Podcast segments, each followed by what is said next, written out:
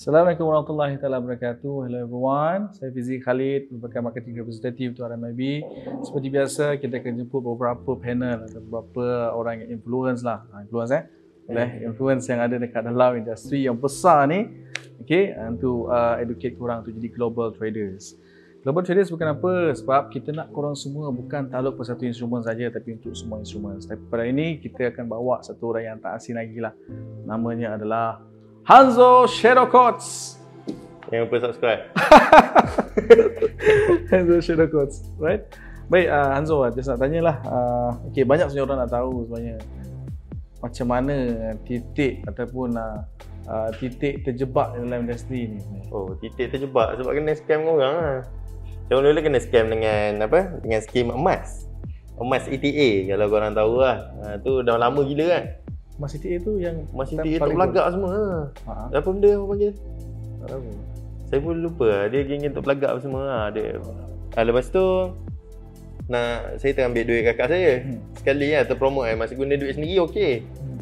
Dah ambil duit orang masa tu nak kena eh. So nak bayar balik duit orang tu macam mana? Fikir-fikir-fikir kan. Ramai yang terjebak buat satu group. Seorang mamat dalam tu promote forex. Ha, step pada tu apa kita bagi duit dekat dia lah. Maksudnya hmm. dia buat forex kan bagi duit kat dia rupanya duit kita dia buat bayar duit klien dia. Dia tak buat forex pun. Boleh pula macam tu eh. Ha, tapi at least daripada tapi mulut macam, dia tu macam mana detect yang dia tu scam? Dia tu scam? Apa geng-geng lain deposit ke dalam account bank dia? Oh. faham tak? Dia macam buat pool lah tapi tak tahu dia buat pool ke tak faham tak? Dia dia cakap kita buat forex. Ha? Ha, dia tunjuk lah MT4 semua dia tengah running profit withdraw macam gini semua Lepas tu uh, siapa nak join dia masuk masukkan duit dalam ni lah. Dia bagi lah satu lot berapa. Dia buat macam scam punya juga ah. Ha, satu lot 100 dolar. Ha, kau nak masuk berapa? Ni, pulangan 100 dolar ni boleh pergi sampai 500. Tengok ah kau nak berapa hari. Dia sebiji macam plan A, plan B tapi ni versi manusia. Mungkin ada pioneer lah. Apa perasaan kena scam?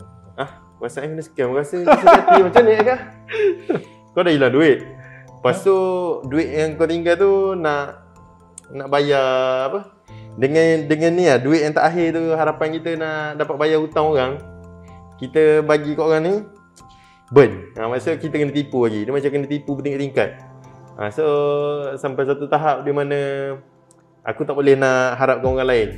Aku tak boleh bayar duit kat orang lain. Aku beli emas pun atas tangan orang lain bukannya emas sendiri beli simpan. Ha, emas ETA kan. Bagi duit kat orang tunggu 14 hari dapat dapat duit. Ha, sama juga macam Mamat ni kita bagi duit forex kat dia, tunggu beberapa ketika dia tengok tiba-tiba dia pun lesak. Ha, so last kali ni cakap, oh, forex ni memang betul boleh buat duit. Ada yang cakap. Tapi kau kena betul-betul tahu dia nak pergi mana. Ha, so start dari situ belajar tu. Ha, tu kena scam lagi. Uh, MT4 saja Mamat ni cakap dia beli 10,000 dolar. MT4 beli 10,000 dolar. Beli MT4 10,000 dolar. Beli MT4 10,000 dolar. Tahu tak MT4? Tahu. Download free tu. Aha, 10,000. Tapi tak apa, dengan dia dia jual murah je. 100 dolar cukup. Dia boleh bagi license lah kat kita. ah, masa kena scam kat situ. Masa slow-slow kena scam, ah, macam tu lah.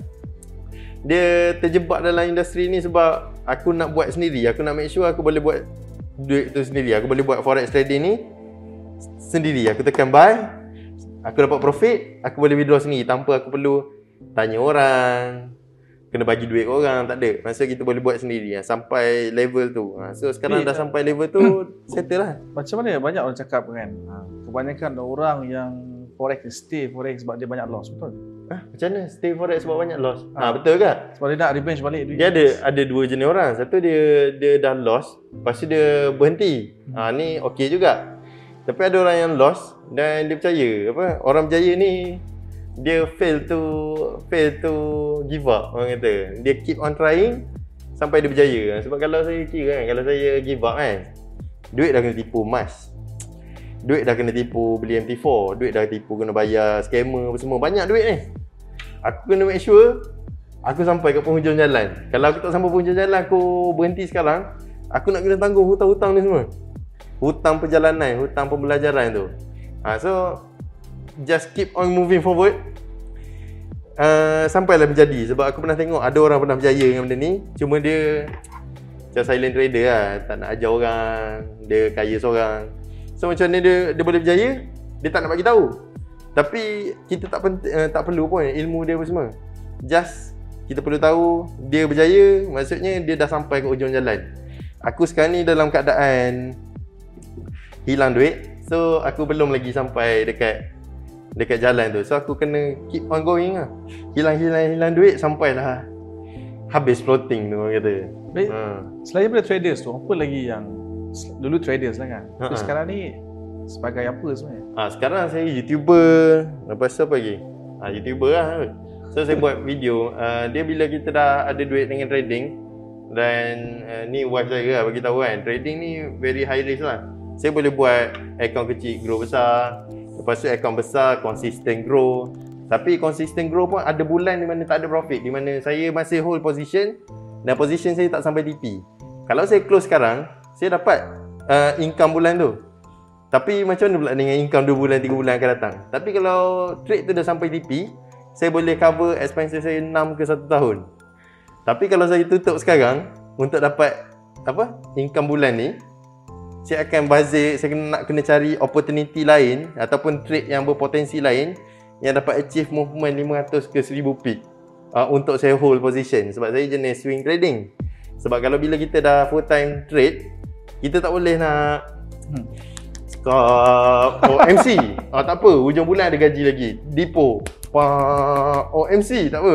Tak ada. Kalau full time trader ni Kau nak korek duit mana Tak ada tempat nak korek Kau pinjam duit dengan orang. Sebab saya ada kawan-kawan yang Full time trader Full time trader Silent trader lah.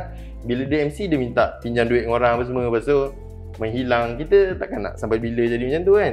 Uh, Dan kalau boleh saya pun tak nak jadi macam tu. So apa yang saya buat? Bila saya ada profit lebih Saya akan uh, Reinvest masa Masa saya dan duit saya Untuk belajar new knowledge. So salah satu benda yang Saya pernah buat adalah Buka kedai burger. Kau tahu saya buka kedai burger dulu Tak tahu. Tak tahu. Kat, kat mana? Tiga hari je bertahan Tiga hari petang sebab Sebab kena angkut tak ada lesen tu. Ah tu lah tak ada lesen Dia kena lah. lesen eh? Tak regulated punya kena lesen eh?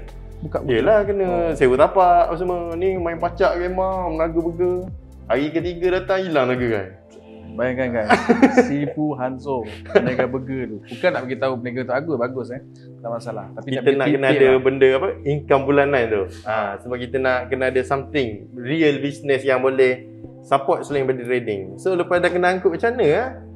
Aku ni tak suka sebenarnya buat burger pun macam susah kan nak kena angkut semua kan. So, aku banyak kata, orang Deal dengan supplier semua Ha, deal lah semua kan. Tapi tu lah, 3 hari je bertahan. 3000 burn dalam 3 hari. So kira macam cut loss lah, kira macam cut loss lah. So fikir, fikir lagi nak kena buat apa kan. Lepas tu fikir, eh, saya ni ramai juga NPM saya nak belajar apa semua kan. So saya buat lah apa. Mula-mula saya buat kelas. Tapi kelas ni macam mana? Dia mengganggu macam mana? Dia akan uh, dia kita boleh buat kelas, tak salah pun. Cuma bila saya, kalau saya keep on going buat kelas memang sedap duit kelas ambil semua kan. Tapi dia akan last kali akan mengganggu trading bukan mengganggu trading. Dia akan jadi comfort zone yang tak berapa nice. Tahu tak? Kita masuk comfort zone di mana aku buka kelas, orang masuk bayar, lepas tu last kali saya akan hilang saya punya skill skill trading tu akan hilang. Maksudnya sebab saya terlalu comfort dengan just offer dapat duit. Lepas tu settle. Oh, okey, aku tak payah trade lah. Aku ambil duit orang je, simple. Lepas tu saya rasa ni bukan saya tak ada feel tau. Saya suka benda yang struggle. Saya suka benda yang susah sikit. Sebab kalau saya dalam comfort zone, saya akan saya tahu saya akan lama-lama saya akan berkarat. Faham. Lepas tu last kali bila saya punya trading dah ke laut, mana je income saya kena buat? Ambil. Eh takkan kalau punya Tak ah contoh lah. memang last kali memang saya akan fokus pada kelas je lah. So sampai bila memang saya tak nak lari daripada benda tu. So apa yang saya buat? Trading, stay trading. Lepas tu saya uh, saya mengajar free pula. Maksudnya saya buat free education dekat YouTube. Sebab saya nak start YouTube, mula-mula saya nak buat macam YouTube biasa-biasa je lah kan. Tapi sebab orang ramai nak belajar dengan saya. Tapi saya tak buka kelas. So saya buat YouTube tu macam mana? Saya buat trading tu as a clickbait untuk uh, grow saya punya YouTube. Ha, so uh, saya ada nak share teknik baru ni. Tapi tunggu korang subscribe 1000 orang yang pertama baru saya upload video. Ha, tapi saya kotakan janji tu lah saya ada decision point, FTR apa semua. So saya deliver apa tu semua. Ha, lepas tu saya buat buat buat buat keep on going. Lepas tu sampai saya punya subscriber sampai 4,000, lepas tu naik 5,000, 6,000. Sekarang dah berapa sekarang? Ha, sekarang 200,000 subscriber. Startnya sebab sebab PKP dulu banyak orang scam apa semua kan. Masa PKP orang tengah susah tu lah dia nak buka kelas. Dia nak offer tolong orang. Saya jadi sakit hati ya tengok benda ni. Ya, bu- Bukan dengki. Just kesian orang tengah susah. Masa tu jugalah kau nak Lepas tu ilmu tak valid kan? Ah, ilmu pun kau ni betul? Kalau orang bayar kau dia boleh dapat balik ah duit tu. Ah, dia maksud berapa tempoh dia. Contoh kau letak harga pula RM10,000. Orang tengah susah. Letak harga RM10,000 okey. Orang tu bayar RM10,000 berapa lama dia nak dapat RM10,000 dia balik? Macam kelas saya paling mahal pun 1 2 3 4. Mahal lah RM1,000 kan. Biasa biasa. Ah, tapi at Faedah the, kan? at the end of the apa lesson saya akan mak- maksudnya kalau kau betul-betul belajar kau boleh dapat balik RM1,000 kau tu sebab RM1,000 baru berapa dolar kan? 200 dolar, 300 dolar macam tu kan? Yes, around that. Memang kau boleh dapat balik setakat 300 dolar tu kalau contoh uh, kau swing dalam apa uh, 10 position pun dah boleh cover dah trade tu sebab sekali swing dah 50 uh, 20 ke 50 dolar. Lepas tu uh, dua swing dah 100 dolar. 3 4 6 settle dah. Ha maksudnya bila swing ni kan kita entry sekali lepas tu kita hold macam tu. So memang harga yuran tu lesson tu dengan dengan benda yang orang tu mampu buat benda tu reasonable. Ni kalau tak harga 100,000, member tu dah habis semua duit. Nak nak dapat balik bila? Faham tak? Okey, dia bayar 100,000. Kau bagi satu teknik. Berapa lama untuk dia convert teknik tu dengan modal dia sendiri lagi? Untuk dapatkan balik 100,000 dia bayar kau tu. Tak terlalu lama. Ha, tapi kalau macam contoh dulu saya bagi harga paling mahal lah. 1000 untuk dapat balik tu dengan lesson. Lesson saya ajar 6 bulan. Guide orang satu-satu. Tu ada live trade lagi. Ada buat journal lagi. Macam mana repair pun silap apa semua. Ajar orang swing. Make sure close paling minimum 100 pick. So kalau dia tekan 0.01 pun 100 pick dah dalam 10 dolar. dolar. Ha, so kalau nak dapat balik 300 dolar, make sure 30 trade dia boleh achieve. Tapi kalau dia tak boleh achieve 30 trade pun, kalau kau punya minimum TP 100, janganlah kau punya SL pun 100. SL mestilah 50 ke 30 ke 20 Kecil ke lah. kecil daripada reward. Ha, tapi selalunya student saya dapat pergi sampai 300, 400. Kiranya ada nasihat lah, satu nasihat berguna lah untuk uh, para trader kat luar sana. Apa nasihat yang paling berguna yang boleh buat? Hmm, nasihat paling guna kan. Jangan putus asa lah. Sebab kalau macam mana ya kak? Jangan putus asa senang nak cakap. Tapi kalau uh, kita kena kira kos untuk putus asa tu sangat-sangat tinggi di mana sebab kita dah bajakan masa. Masa kita ada 24 jam je. Dan 24 jam yang dah berakhir tu takkan boleh dapat balik. Ha, kita jangan ingat macam contoh kita nak bayar duit apa semua kan. Certain orang duit tu dia rasa duit tu lagi mahal daripada masa dia. Dia sanggup convert masa dia untuk dapatkan duit. Tapi sedangkan kalau masa dia tu dia guna betul-betul, duit boleh jadi infinity untuk dia. Maksudnya dia boleh create duit tu sendiri sebab duit tu sendiri boleh dihasilkan. Ha, dia tengoklah macam mana bukan hasilkan macam pum macam tu. Maksudnya dia buat satu kerja, dia buat satu macam dia dia laburkan masa dia kerja dia untuk buat satu program ataupun satu business dan business tu boleh grow dengan sendiri. So selepas pada tu value masa dia kalau sebelum tu mungkin lah kalau macam saya dulu kerja makan gaji kan. Ha, kerja gaji saya berapa kan?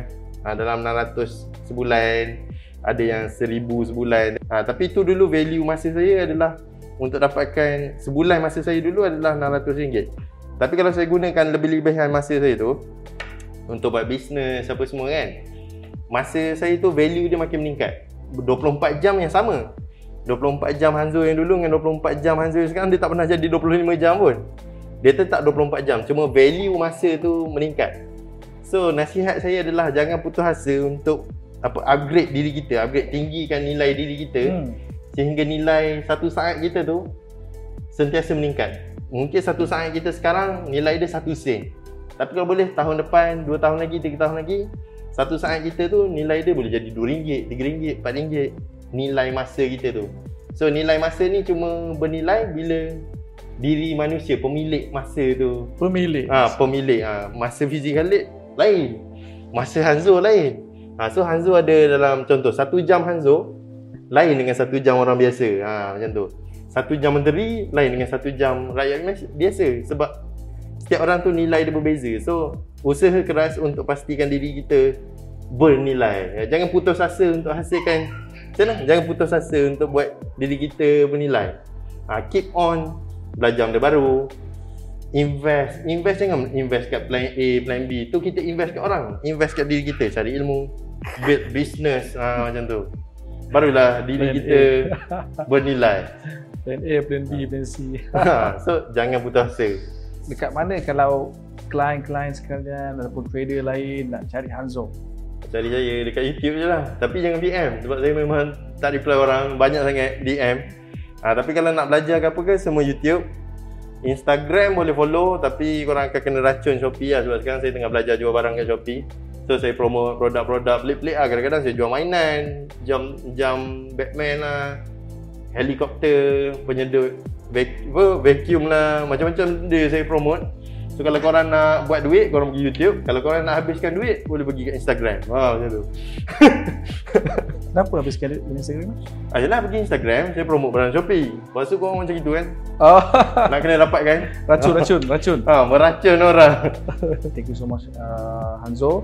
InsyaAllah kita akan jumpa pada next season dengan orang yang berbeza. Right? Jangan lupa subscribe. Thank you.